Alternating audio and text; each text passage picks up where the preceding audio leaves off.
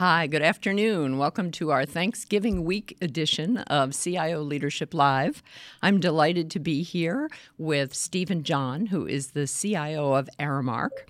And I wanted to welcome all of our viewers from both LinkedIn and Twitter and YouTube, where the show is streaming live to all three venues. During the broadcast, I'll be pausing a few times to remind everyone that you are most welcome to text us or email us in with your questions, and time permitting, I will put them right directly to my CIO guest today. So, Steven John, uh, let me tell you a little bit about him. He's actually coming to us live right now from Minnetonka, Minnesota, where I hear it's just as nice as weather in the Boston area, around 40 degrees, which is pretty much summertime in Minnesota. Steven joined Ameripride Services in 2014, serving as its C- CIO until the acquisition by Philadelphia based Aramark. Once that was completed, he emerged as the CIO of the newly combined company, which now includes Aramark Uniform Services, Aramark Refreshment Services, and Ameripride Services. As the CIO, Steven is responsible for the operation and maintenance of the entire technology strategy, all of its systems, information management initiatives, and the digital work. Aramark is a $16 billion global provider of food, facilities, and uniform services to client organizations across multiple industries. Everything from education and healthcare and business to sports, leisure, and correctional institutions. All told, there are 280,000 employees worldwide. Before he came to Ameripride six years ago, Steven held leadership positions at Workday, the software company, H.B. Fuller, the Society of Information Management, where he was executive director, and he also did some stints in both business and IT at First Health, Cigna, Unisource, and Transora. And then last year in 2018, Steven was welcomed into our CIO Hall of Fame. He is a prolific industry speaker, a teacher, and a mentor of outstanding talent in the IT world. Welcome. Great to have you here today, Steven. Good to be here. Thank you, sir. Let's start out uh, way above the. Uh, I always like to start out talking about disruption in various industries. And the consumer services kind of industry that um, Aramark represents is not quite as disrupted as other industries right now, but it is consolidating. So, talk a little bit about the competitive landscape and your view of the disruption that you are seeing, if not now, the stuff that might be coming. Yeah. So so the the uh, our industry is is going through a consolidation. Interestingly enough, on the on the on the, in the uniform business, about half of that business is still mom and pop organizations, mm-hmm. uh, so small local firms. Uh, the other half is made up of uh, you know four five major players. Yes. Uh, we're currently uh, number two in that field. Cintas is number one. Mm-hmm. but there is a lot of growth potential across the industry, uh, whether that be through acquisition or whether that be through organic growth. Mm-hmm. Well, and I understand we talked a little bit last week um, about what a positive earnings call uh, just happened with your new CEO, um, uh, Mr. Zillmer. And on that earnings call, he mentioned that one of the many positives coming for Aramark clients was an ability to use the company's proprietary cloud based platform. Is that is that one of the I know that there was there's a lot of M&A activity going on, but is that something that Ameripride Services was bringing to the party? Yeah, there were there were several reasons why Ameripride was acquired, but technology was one of them. And and so we we brought some things to the table. Uh, there's a there's a core uh, route accounting system we brought in, some mobile capability, some analytic capability, mm-hmm. big data, et cetera. Yeah. Well, and it was just as you were telling me the story, I thought how surprising it was because Ameripride Services is about a billion dollars, and here's Aramark that's $16 billion. And yet you emerged as the CIO of the whole shooting match. So congratulations well, on that, by the way. Let's be careful. Okay. I'm, I'm, not the CIO. I'm only the CIO over the uniform piece, refreshment piece, and, and, and the Ameripride portion. Okay. So I'm not over uh, corrections or food uh, there. So I'm, I'm over maybe three to four billion of mm-hmm. the 16. Okay. Well, still, that's a big change in your job, isn't it? it's it's it's it's nice to work with bigger budgets. I guess I imagine yes. Well, um, when uh, you were saying that what you're really starting to see is one of the differences is how much you're able to leverage your core business with this merger and acquisition activity. Uh, tell me a little bit more about that. Yeah, so I, I tend to think of, of IT systems uh, as as a strong and stable core, uh, and then an intelligent periphery. And so if you think about that strong core in a, in a merger, you want to get uh, immediately you want to get some of the periphery uh, in place so you can drive revenue. So that's you know get your your CRM in place. Mm-hmm. Your salespeople are all on one system. You're still driving sales. You're, you're merging that capability and strength of your sales force. So that's kind of one of the first things. And then you start working on that that core. So you get your financials in place. You get your HCM, human capital management, in place and and then you start working on marketing and other pieces. In parallel with that, you're working on that intelligent periphery, which is you're building up that mobile capability. You're mm-hmm. building out those touch points closer to the customer as opposed to the back office. Mm-hmm. But what happens in a, in a merger is you do kind of become more internally focused for a period of time as you're merging those systems. And then as those become that stable platform that you can use as a fulcrum to then then leverage that that increased size and, and market share mm-hmm. uh, to to develop that in that intelligent periphery and get closer to your customer and grow more growth. Yes. Yeah.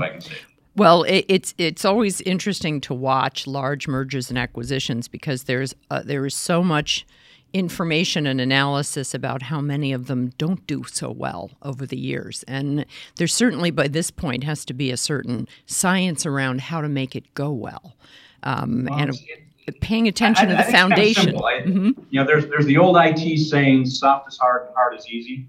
Yeah. So the technology piece of it is actually the easiest piece of any merger. That's the nice. soft stuff, mm-hmm. culture, people, processes, politics. That's where it's tough. And and why this has gone so well, our, our particular merger, is the soft stuff worked. The cultures matched. Mm-hmm. Um, there was uh, you know, some of our competition have, have done acquisitions, but it was more where they were acquiring customer base and really didn't care less about the technology that existed or if there were processes that were different than theirs. Mm-hmm. They weren't looking for best of breed. They were just looking to acquire. Uh, Aramark approached it very much in a what did Ameripride do better than we do? Uh, mm-hmm. And how can we make sure we leverage that? Mm-hmm. And so they really uh, got their, their money's worth. Yeah. They they really dug in and found out how that acquisition could really be leveraged to their benefit. Mm-hmm. Not enough companies do it that way. So they did the soft stuff, which is really the hard stuff first, and then that made the the, the, the other parts even easier. Yeah. Well, that is such a great point because it's one thing that you often don't see. Uh, it's like mm, probably 10 years ago, mergers and acquisitions were happening without anyone on the business side even checking in with IT until all the paperwork was signed. Oh, yeah. But it's so different today. I think that really smart companies are well aware of what the kind of changes you're going to need in not just foundational technologies, but in the way the cultures work together. Absolutely, and, and and you're right. Usually, you know, mergers by nature are secretive, mm-hmm. and and it's it's a small group that's aware of it.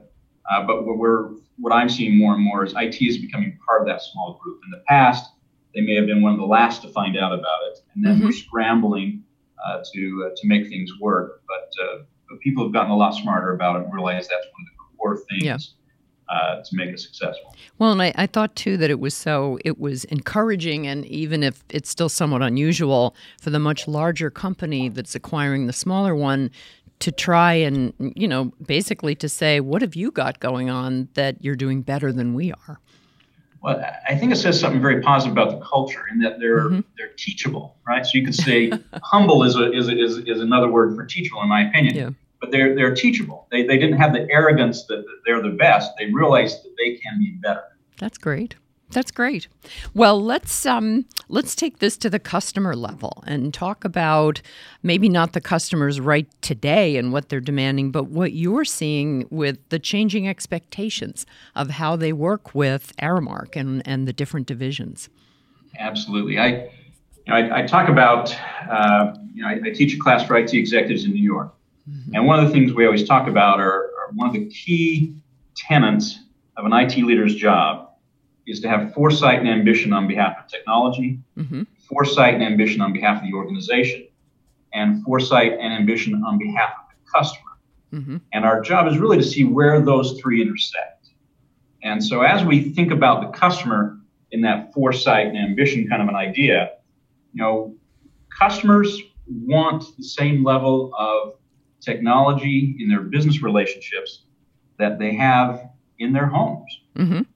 They want to be able to use voice activated. So if a restaurant uh, needs more uh, more linen, or it needs a, chef coat, or two or three, or it's Mother's Day and they forgot to order, you know, uh, uh more napkins and bar towels, mm-hmm. tablecloths, uh, that they can turn to an Alexa type of device, device and say, hey, contact Aramark and let them know that we need a rush order this week of, of uh, X number of tablecloths, uh, two new chef coats, and X number of napkins and, and bar towels, etc. Mm-hmm.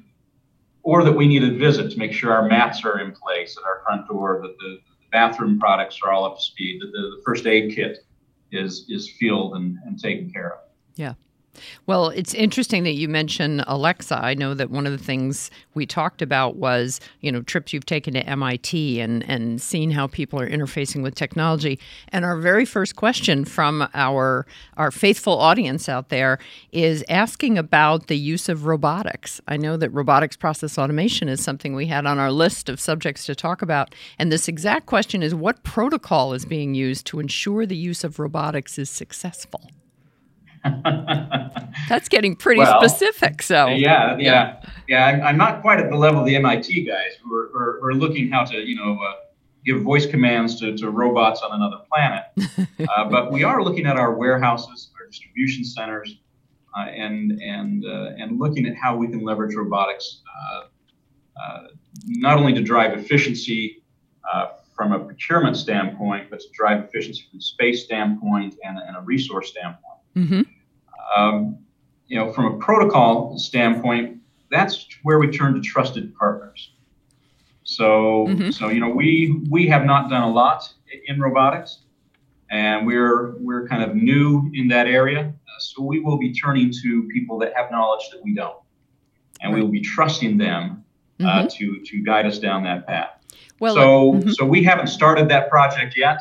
So I haven't selected a specific protocol to make sure that we're we're going to do it correctly but we will engage the right, you know, uh, system integration partner, uh, robotics partner to help us. Excellent, excellent, very good answer. Okay, let's talk a little bit since we've we've already taken a dive into emerging technologies, and and uh, let's talk about the top business and tech initiatives that you have that you're lining up, not just now, but in the in the coming year or two. I know data integration is, of course, very huge in your world right now. Let's start there. Well, you know. Uh, uh, I'll, go back to Ameripride and then fold that into Aramark. On, okay. on, the, on the side of every uh, Ameripride truck uh, was the saying, people you can count on. Uh, when we started our, our uh, data foundation project, uh, we used that same line. We just used data you can count on. Mm-hmm. Because too often, uh, companies only think in terms of data in front of the curtain. And so, you know, they get the, the, the data visualization tool and that creates pretty pictures. Mm-hmm and they think that they're getting accurate, correct, uh, and timely information.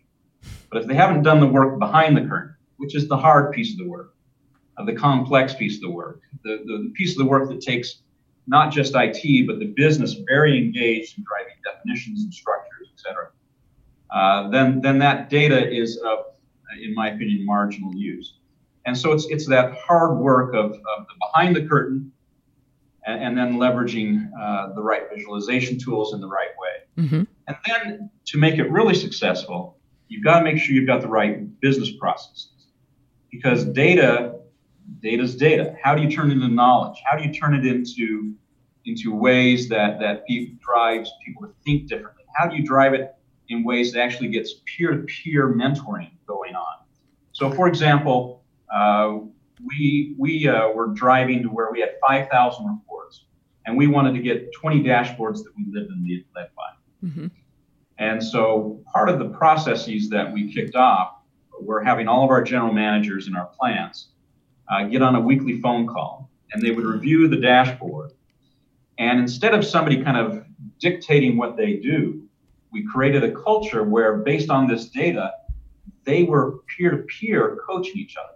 Hey, when I was in the red in that area, here are three or four things I did that drove that up. So we had people across you know, North America helping each other be better.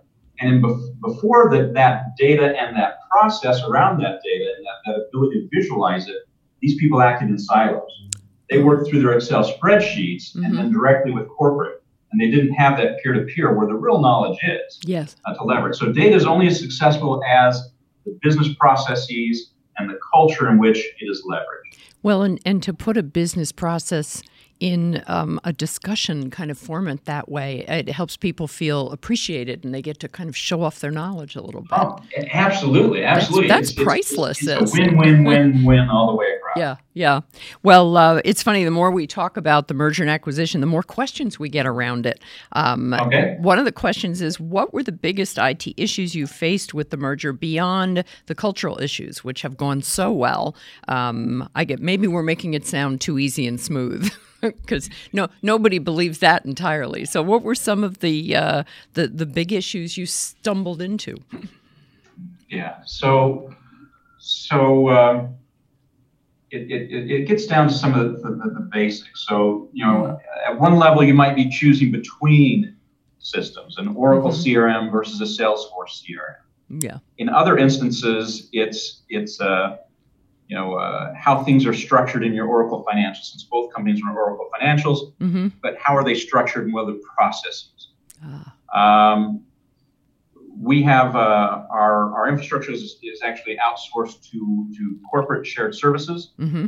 and uh, and they're going through transformation at the same time.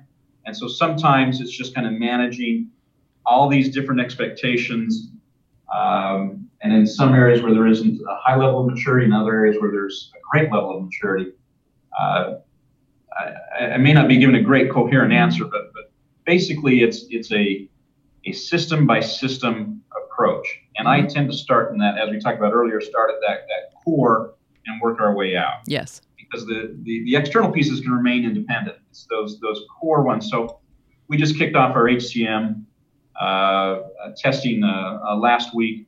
That's your human capital. January 1st. Human capital management. That's your human capital management. Human capital system. management. Yes. Yep. Mm-hmm. Um, and uh, and what we talked about was this is the first system that will have everybody on it. So CRM, that's the salespeople. Financials, well, that's accounting and, and, and others. Mm-hmm. But but the human capital management is the first global system that ties everybody onto a single platform. We're actually very excited about that. It's kind of the that kind of helps with the rebranding. It helps with the culture shift. Yes.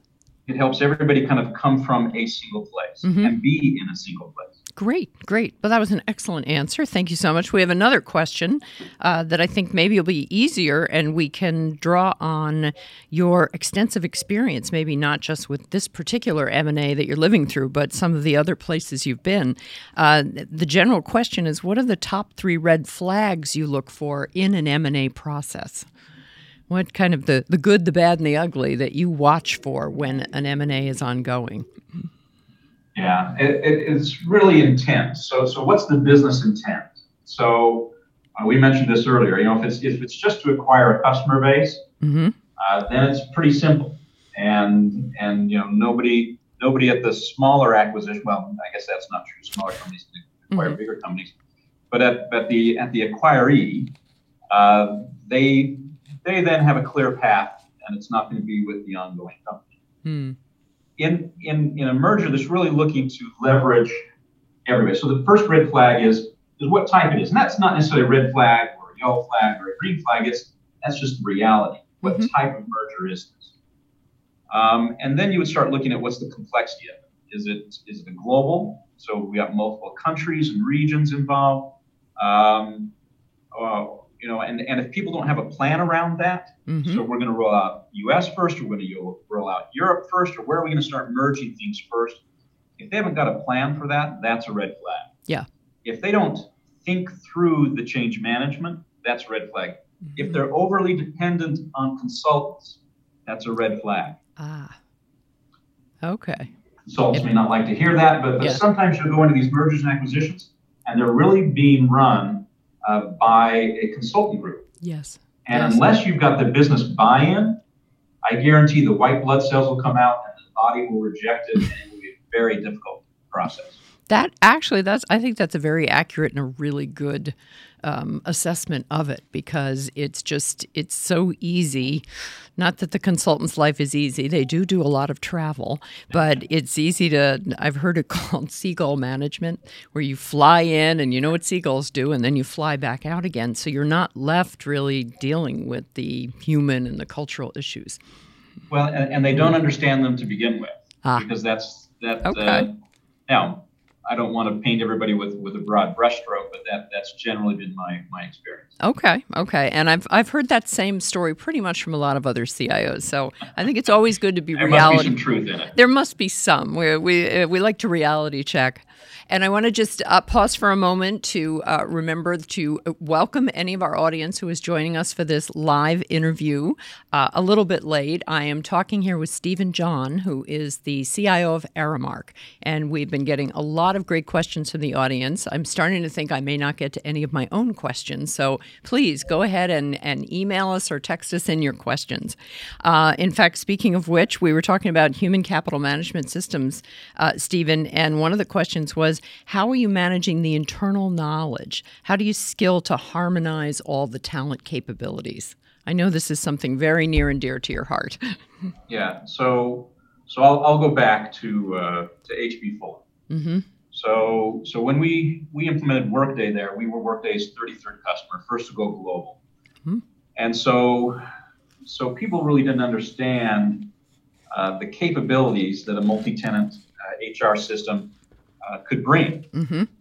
And and so you know they just asked us to implement it in the way that had always been implemented. They'd always done their work, which we could do.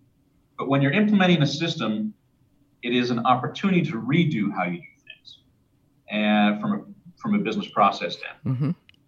And and they they did it the way they'd always done it, and, and, it took them a while to realize the software liberated them from a lot of the things they normally did. Ah. And so they were able to head in a, in a different direction. Um, and, and that's, that's one thing that, that people really don't think about is that software liberates you. They tend to see it as, as a necessary evil. Is it constricting I you? Think, I think technology is now mm-hmm. reaching a point where it's a liberator. Uh, and, uh, and some of that comes at some sacrifice.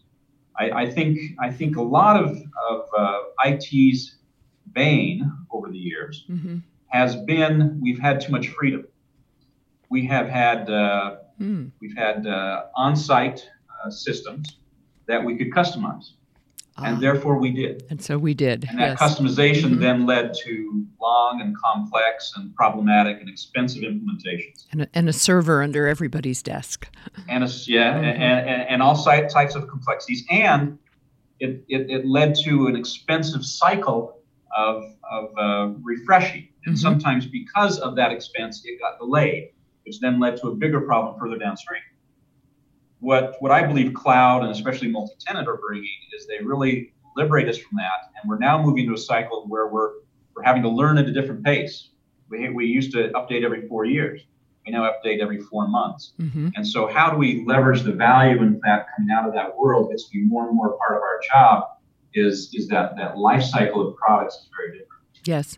Well, I wonder too if it's it's something to do with the just kind of the mental map of IT leaders catching up with this newer way of thinking about it. Uh, so many of you have had the experience of living through some agonizing ERP upgrade. And that's one of the ones where the software comes in, puts a straitjacket around your business. And IT's response in the past was like, well, let's just customize our way out of this. well, and, and, and I, I, think the other thing is, is the C level. Mm-hmm. at this point in time, every person at the C level has been through ah. uh, in their years coming up through the ranks, a problematic ERP implementation or a problematic uh, IT implementation, yep. system mm-hmm. implementation. Mm-hmm. And so, you know, uh, I had a conversation uh, with a CEO, not, not at Aramark, but before that, uh, where I basically, you know, said, hey, here's what we need to do with this, this core system.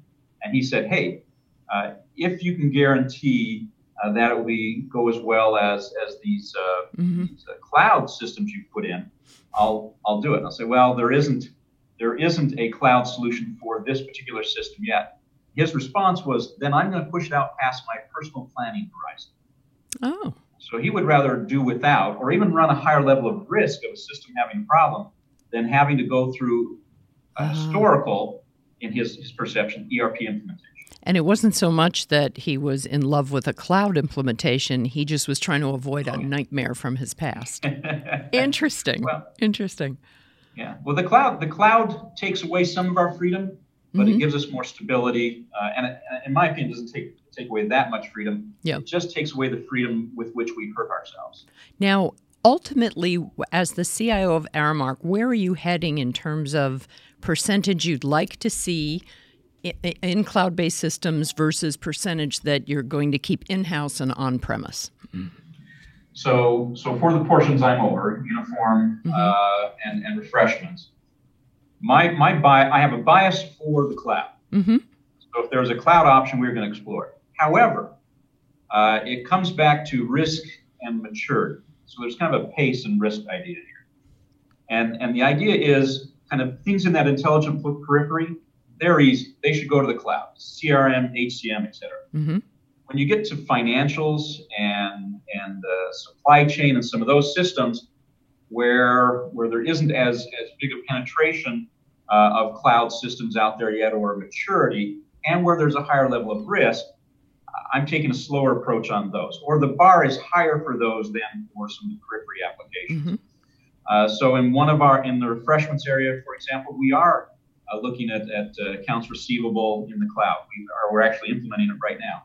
And so we'll test that out, and, and based on that, we'll move to others. Mm-hmm. But we currently have a beachhead with, with CRM, HCM, and other systems in the cloud. Mm-hmm. And as the others mature uh, more, uh, then we'll, we'll move to those. But in my opinion, uh, the future of IT is a much smaller, much more business focused, much more innovation focused IT department, mm-hmm. and and uh, and a lot of things going to the cloud liberates us to do that. Yes. Well, and this is also it, it, the moment in our interview when I, I like to ask about how you have IT currently organized or structured to deliver the most business value, and um, are you making changes and or reorganizing around that? And when we talked about this earlier, you surprised me with your answer. So go ahead and hold forth on that. Yeah, I too often the first things the CIO does to, to put their fingerprints on an organization, their stamp, is, is to do a reorganization. Mm-hmm.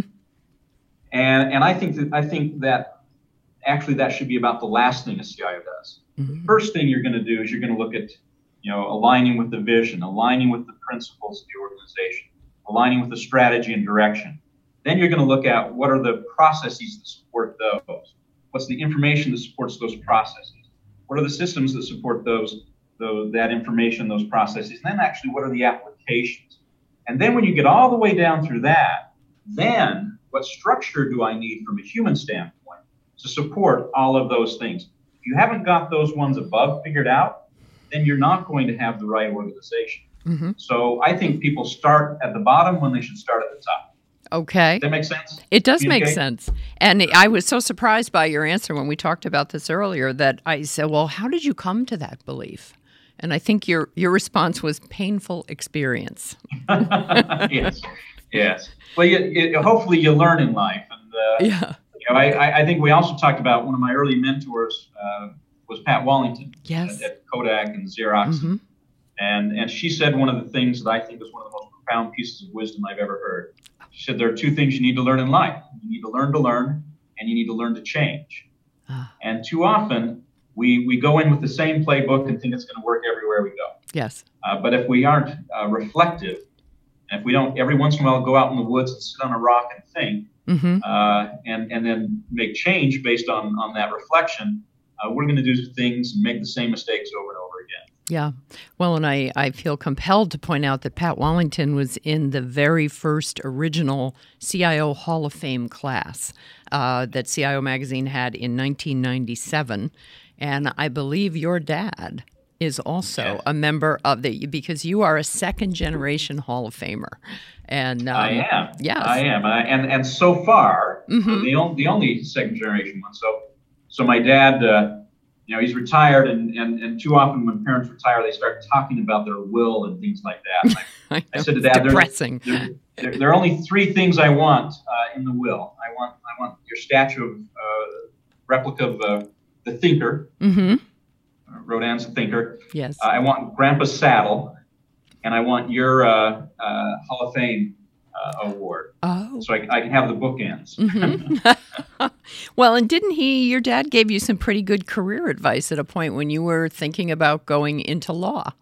Yes, yes. So I, I started my career at Cigna mm-hmm. uh, in Philadelphia, and uh, and it, it's kind of funny. Uh, Aramark sits at 2400 Market Street, and I started my career at 1601 Market Street at Cigna. Oh, so it's, it's funny how life brings uh, brings things in sight. Bring, brings you in a circle, yeah. Yeah, but I was a paralegal at at, at Cigna. I was mm-hmm. going to be a lawyer, and my dad, who rarely gives kind of direct advice, he started sending me notes. You know, Mm-hmm. And I apologize to, to any lawyers that are listening.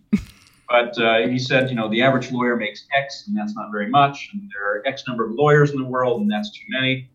And, and none of that affected me. Uh, but then he shared a, a, an idea that changed the course of, of my career. He said, think about the legal profession. It focuses on two things. It's always looking backward uh, because everything's based on precedent, mm-hmm. and all of its relationships are adversarial. Whereas in IT, we're always looking forward, and all of our relationships are collaborative. Now, that may not always be true, but it's it's the aspiration at least. Yes, at least we're trying and, to and, get there. Mm-hmm. And that that piece of advice shifted my my career, and so I, I went into IT at Cigna mm-hmm. uh, instead of following the legal profession. Yeah, well, and I that was that was pretty wonderful advice. That's why I wanted to right. I wanted you to bring it up again because I really thought it was worth quoting. And and please do give your dad our best. We still think I about will. him here. Um, I'll be talking to him over the holidays. Excellent. Well, I hope he's one of the people watching us live right now. Did you tell him? Did you tell him you were going well, to be on today? Well, he he is a he is a, a technology leader who doesn't always embrace technology.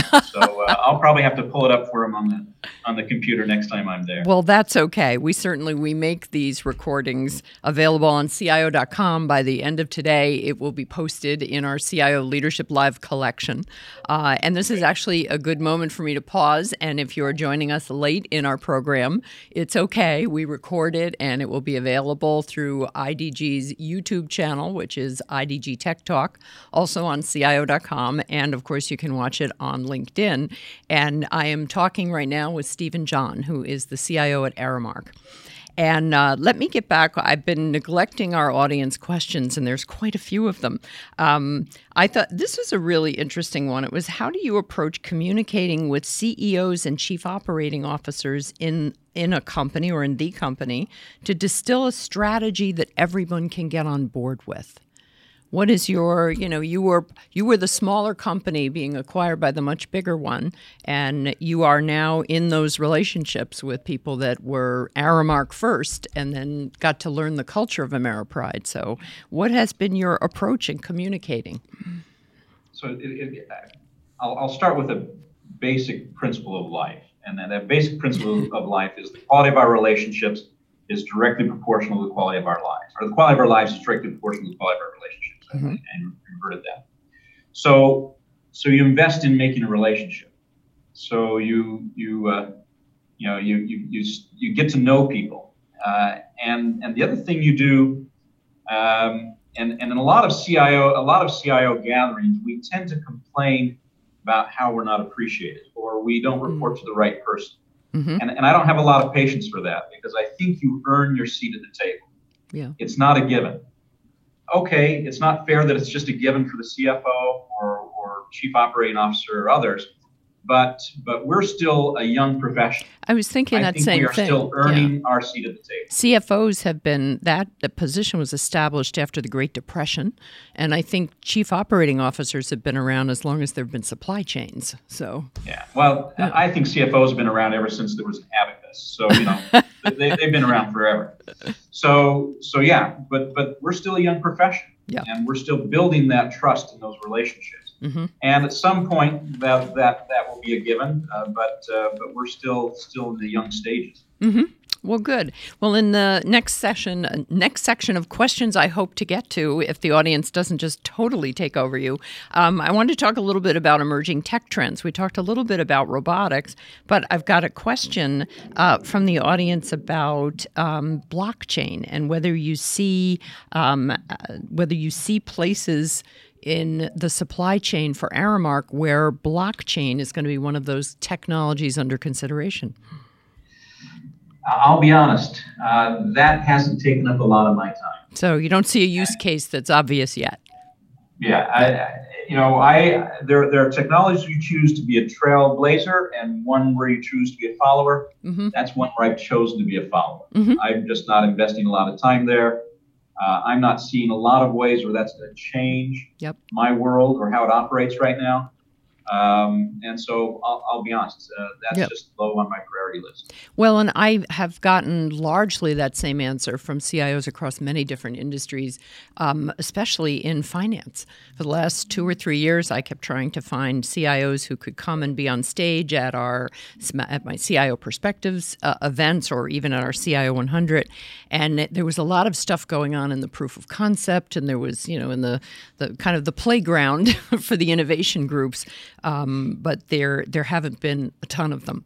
Um, one CIO I know who is who is very much uh, into blockchain is the CIO at Bumblebee Foods out in San Diego, Tony Costa, and he has found a way to use blockchain from the moment um, Bumblebee is pulling a tuna out of the Indian Ocean all the way to the suppliers that that are sending frozen fish to restaurants all over the country. They've got the entire chain. It's all uh, in blockchain, and it, he's actually uh, been writing about it and been interviewed on it.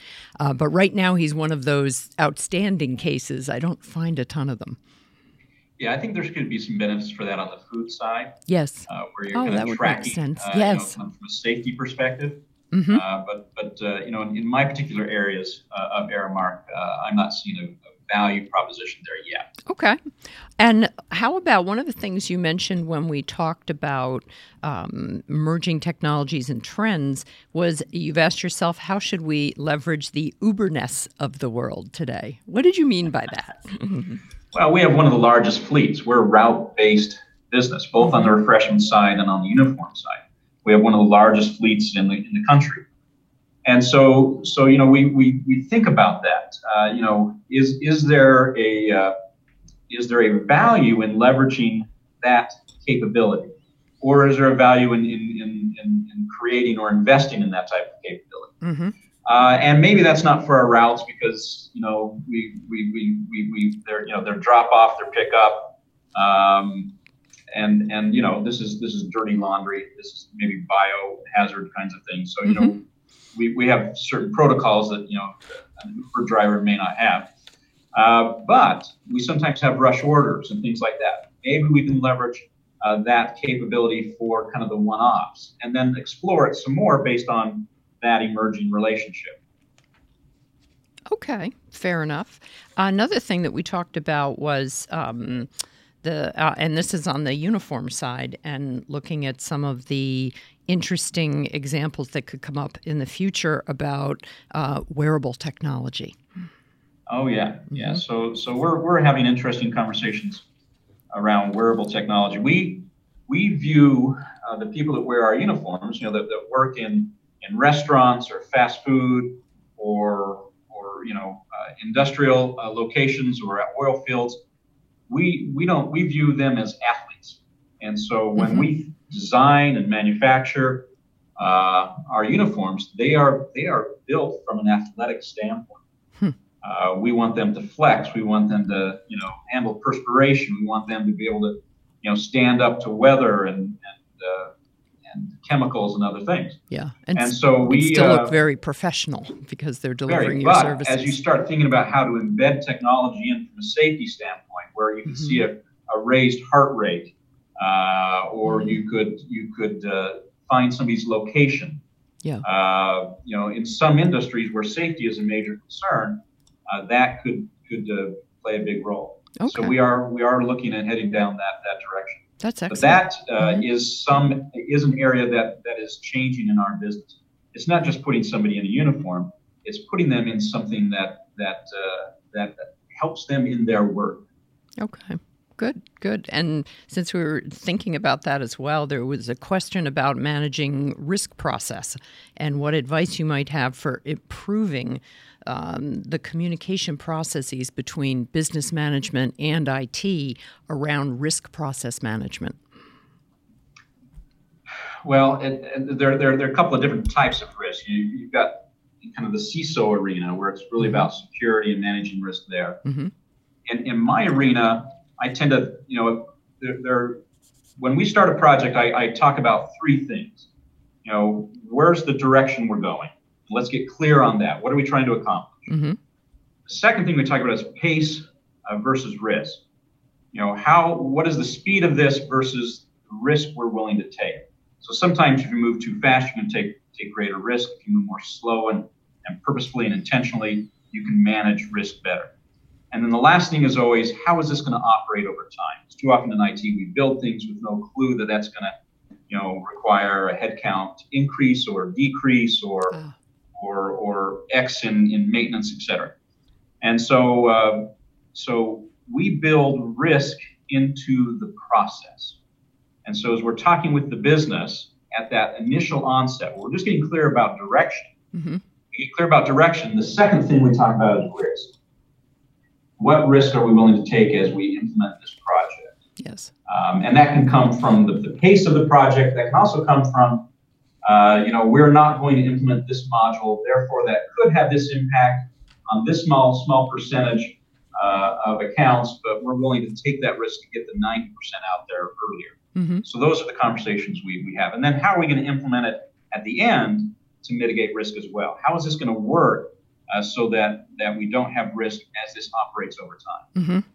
Yeah, it, it comes across very clearly whenever whenever we talk how how deep in your DNA the uh, business process is about thinking about business process first and that actually uh, leads into my next question about your strategy around encouraging and finding innovation and once again you surprised me because you said innovation actually doesn't come from IT, it comes from the business. Expound so, on that a little bit. So, uh, if, if, you think about IT, well, first of all, I believe that that that IT is a plank in, in each of the business's strategy, mm-hmm. as opposed to a strategy on its own. Okay. Um, so that's that's number one. But second, if you think about the process, so so things start with innovation. And to be honest, a lot of that innovation starts in the business. That may be in an Excel spreadsheet, or somebody's doing something, you know, trying out a new way of doing things, or somebody has an idea. Um, and too often, IT and the business are separated in their innovation processes. Mm. Um, and then somehow they come together, and maybe it ends up, you know, then it ends up being a differentiating capability. Over time, it becomes standard and commodity, and then it becomes outsourced or cloud or whatever. What what I strive for is IT facilitated innovation. And so that comes from a whole set of things. That comes from trust mm-hmm. and relationships with the business, uh, where they want to bring you in, and and and uh, and so so it really becomes a, a trusted partner. Yes. And so so if I'm out just creating things, uh, by the time I bring them back in, if it doesn't have the business's fingerprints on it, as I mentioned earlier, those mm-hmm. white blood cells will come out and the body will reject whether it's the best thing in the world or not. Mm-hmm. If they weren't part of it and they're not attached to it, it's it's going to struggle a lot more than it should, or it's going to be just rejected out of hand. Okay. So innovation um, begins in the business, but but again, going back to that foresight and ambition idea, I have foresight and ambition on behalf of technology, and I am looking for where that can impact the business. Mm-hmm. So that kind, it, even if it's mine, I try not to take credit for it. Give the idea to the business, let the business take credit for it, then they will mm-hmm. have skin in the game and, and their ego will be intact and they will be more likely to move forward with it. Yeah. Well, and they IT will. needs to, needs to thrive in humility. that's I'm not sure about that slogan, but that's a, that seems to be the way you have practiced your trade as an as an IT leader. Um, I love that thrive in humility because what that does doesn't it, on the business side, is it develops trust. I mean, there's a feeling from the business that, well, you know, this maybe this idea started from IT, but they've really got our back. Mm. Yeah, and it does come to those relationships. And, and yeah. if you don't care about credit, you know, if the next board presentation you're saying IT did this and IT did that, mm-hmm. that's that's not a good thing. Everybody's eyes will be glazing over, right, at that point. Yeah, what you want is the mm-hmm. business to brag about you. Yes, that's that's where the credibility is. That's the ultimate. Well, um, we had a great moment when uh, we were chatting about your leadership class, the one that you've taught. Uh, you still teach this, right, for the yeah. Society of Information Management for SIM, um, yep. and you you tell tell our audience about the exercise you do around trust. Uh, yes, mm. and so so basically everybody gets a three by five card, mm-hmm. and on one side you write down five people you trust and uh, and and then and then when that's done, you kind of ask, you know, what are some commonalities? Usually, blood relations. And then I always ask the question: Are there any salespeople uh, on your list? And there's never anybody that has a salesperson on their list. But but but uh, and then I have them flip it over, yeah. and they write down five people or institutions or things that have lost their trust. And so that could be a, a person, it could be you know, you, you know a spouse, it could be uh, it could be uh, I don't trust the IRS or I don't trust my car to start in the morning. Yeah. Um, and then the follow-on question is how do they gain that back? The, the real story you're telling is trust is a commodity, mm. and if you waste it, uh, you're not going to have as much. You know, it's it's coins in the bank. Mm-hmm. But the other thing to, to, to kind of drive into people is is who would you be on the list of the five for? And if we just did it in a business context, would you be on the short list of your business partners, mm-hmm. of people they trust? Or would you be on the flip side? If you're on the flip side, how do you gain that trust back? Yes, and it's a whole lot harder to gain it back, isn't it? it it's extremely difficult. Yeah, yeah. Well, if, let, if, if possible. Yeah. In some cases, it's not possible. Not even. Yeah. Well, uh, let's wrap up with a couple of thoughts from you. I know the time goes by so quick, doesn't it? um, I, I often get on these calls, and when we're we're talking ahead of time, CIOs are, CIOs are like, "What are we going to talk about for forty five minutes or even longer?" Um, and I say it flies by. The, my last question is usually about leadership lessons you've learned, and you have a practice that you do every evening where you write down four things, and oh, you yeah. actually write them down on real paper with a pen, which I laud you for that with my long background in daily newspapers and print magazines. Um, so the it is is a different feeling, definitely. What is it you consider every evening, and how did you come to this practice? Uh, you know, I, I, do a lot of reading, and, and, and I, I, uh, I, I tend to create a new system for doing to-do list and that at least once a year. So, so I'm always trying to refine that. And, and one of the things I've found that works really well for me is if each night I sit down and, and write uh, on a piece of paper four things. And the first I just refer to as highlight. What is the one thing that if I get done tomorrow, I'm going to feel like I had a successful day? Mm-hmm. The second thing I call foresight. What is the one thing I need to do tomorrow to make sure I'm paying attention to the future? Uh, the, the third thing is what's the pain point? What might be the thing I'm procrastinating or that, that you know I don't want to do but just has to be done? Yeah.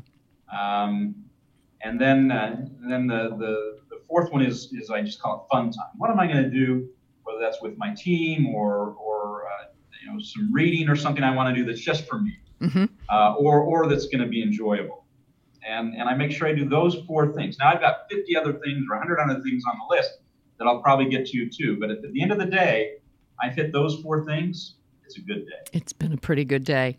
Well, all I can do is sit here and hope that this interview on Leadership Live that you counted as one of your fun things that you did today. It was a fun thing, yes. Thank you so much for joining us today, Steven. It Thank was you. wonderful getting all of your perspective. And uh, as I mentioned earlier, we will have this, uh, you'll be able to find this interview and download your very own copy from CIO.com. We are also uh, running around on YouTube with IDG Tech Talk. We have our whole collection of Leadership Lives there as well. And if you joined us late, please do watch the full episode later today on any of those channels, or you can listen to an audio podcast wherever you get your podcasts. We are all over the place.